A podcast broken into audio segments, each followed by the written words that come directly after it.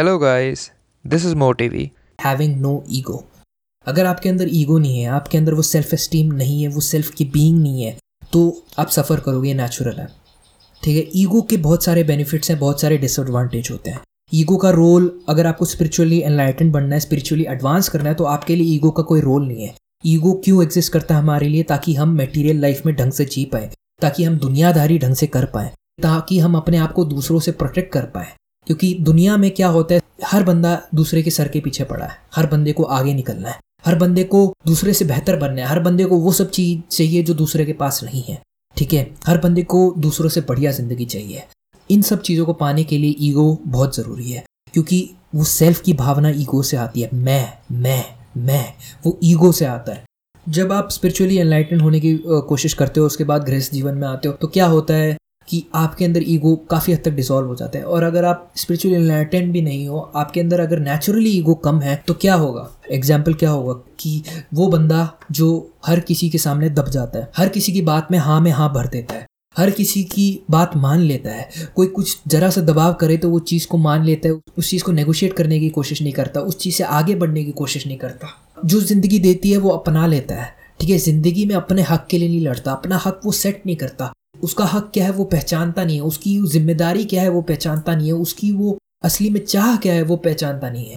ठीक है, जो कम ईगो वाले लोग हैं, उनके साथ ये सारी प्रॉब्लम हो जाती है। तो आपको एक ईगो रखना बहुत ज़रूरी है। उसको आप ज़्यादा तक लेके जाओगे तो अलग तरीके से डिसएडवांटेजेस आएगी। अगर आप ज़्यादा तेज में लेके जाओगे तो बंदा कैसा बन जाता है? सेल्फिश बंदा बन जाता है। वो बंदा बन जाता है दो दूसरों को किसी भी हद तक जाएगा अपनी खुशी के लिए और दूसरों को जितना हो दुख देगा। उसको फ़र्क नहीं पड़ता दूसरों से, उसको अपने से मतलब है। ऐसा बंदा भी नहीं बनना है आपको। आपको कैसा बंदा बनना है? जो अपना काम करे, अपने से मतलब रखे, अपनी ज़िंदगी में ऐसे लोगों को आने ना दे जो उसका फ़ायदा उठा ले। और एट द सेम टाइम खुद ऐसे लोगों के साथ इंटरेक्ट ना करे या दोस्त ना बने जिनके साथ रहने से उसको नुकसान हो जाए। ये ईगो का बहुत ज़्यादा बेनिफिट है। ये होना बहुत ज़रूरी है आपको, वरना आप दुनिया में सर्वाइव नहीं कर पाओगे। बहुत गलत गलत लोग आ जाते हैं दुनिया में। ठीक है, अब मैं ये नहीं कह रहा कि कोई इंसान गलत है या अच्छा है।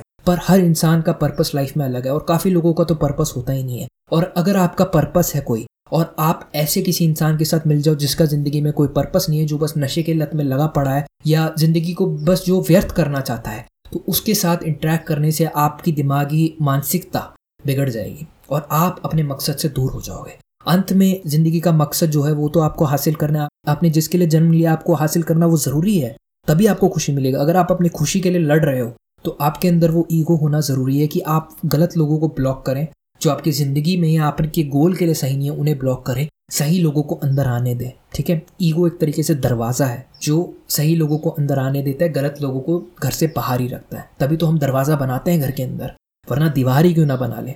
दीवार नहीं होनी चाहिए, जो सेल्फिश लोग होते हैं, जिनके अंदर बहुत ईगो होता है, बहुत एटीट्यूड होता है, जो अपने आप को बेस्ट समझते हैं, उन तरीके से दीवार बना के रखते हैं, किसी को अंदर आने नहीं देते ऑनेस्टली उन्हें समझने नहीं देते। और जिनके अंदर बिल्कुल कोई भी ईगो नहीं है, वो एक तरीके से वहाँ पे दीवार रखते ही नहीं है। घर के अंदर कोई भी घुस के आ सकता है, कोई भी कुछ भी उठा के ले जाएगा।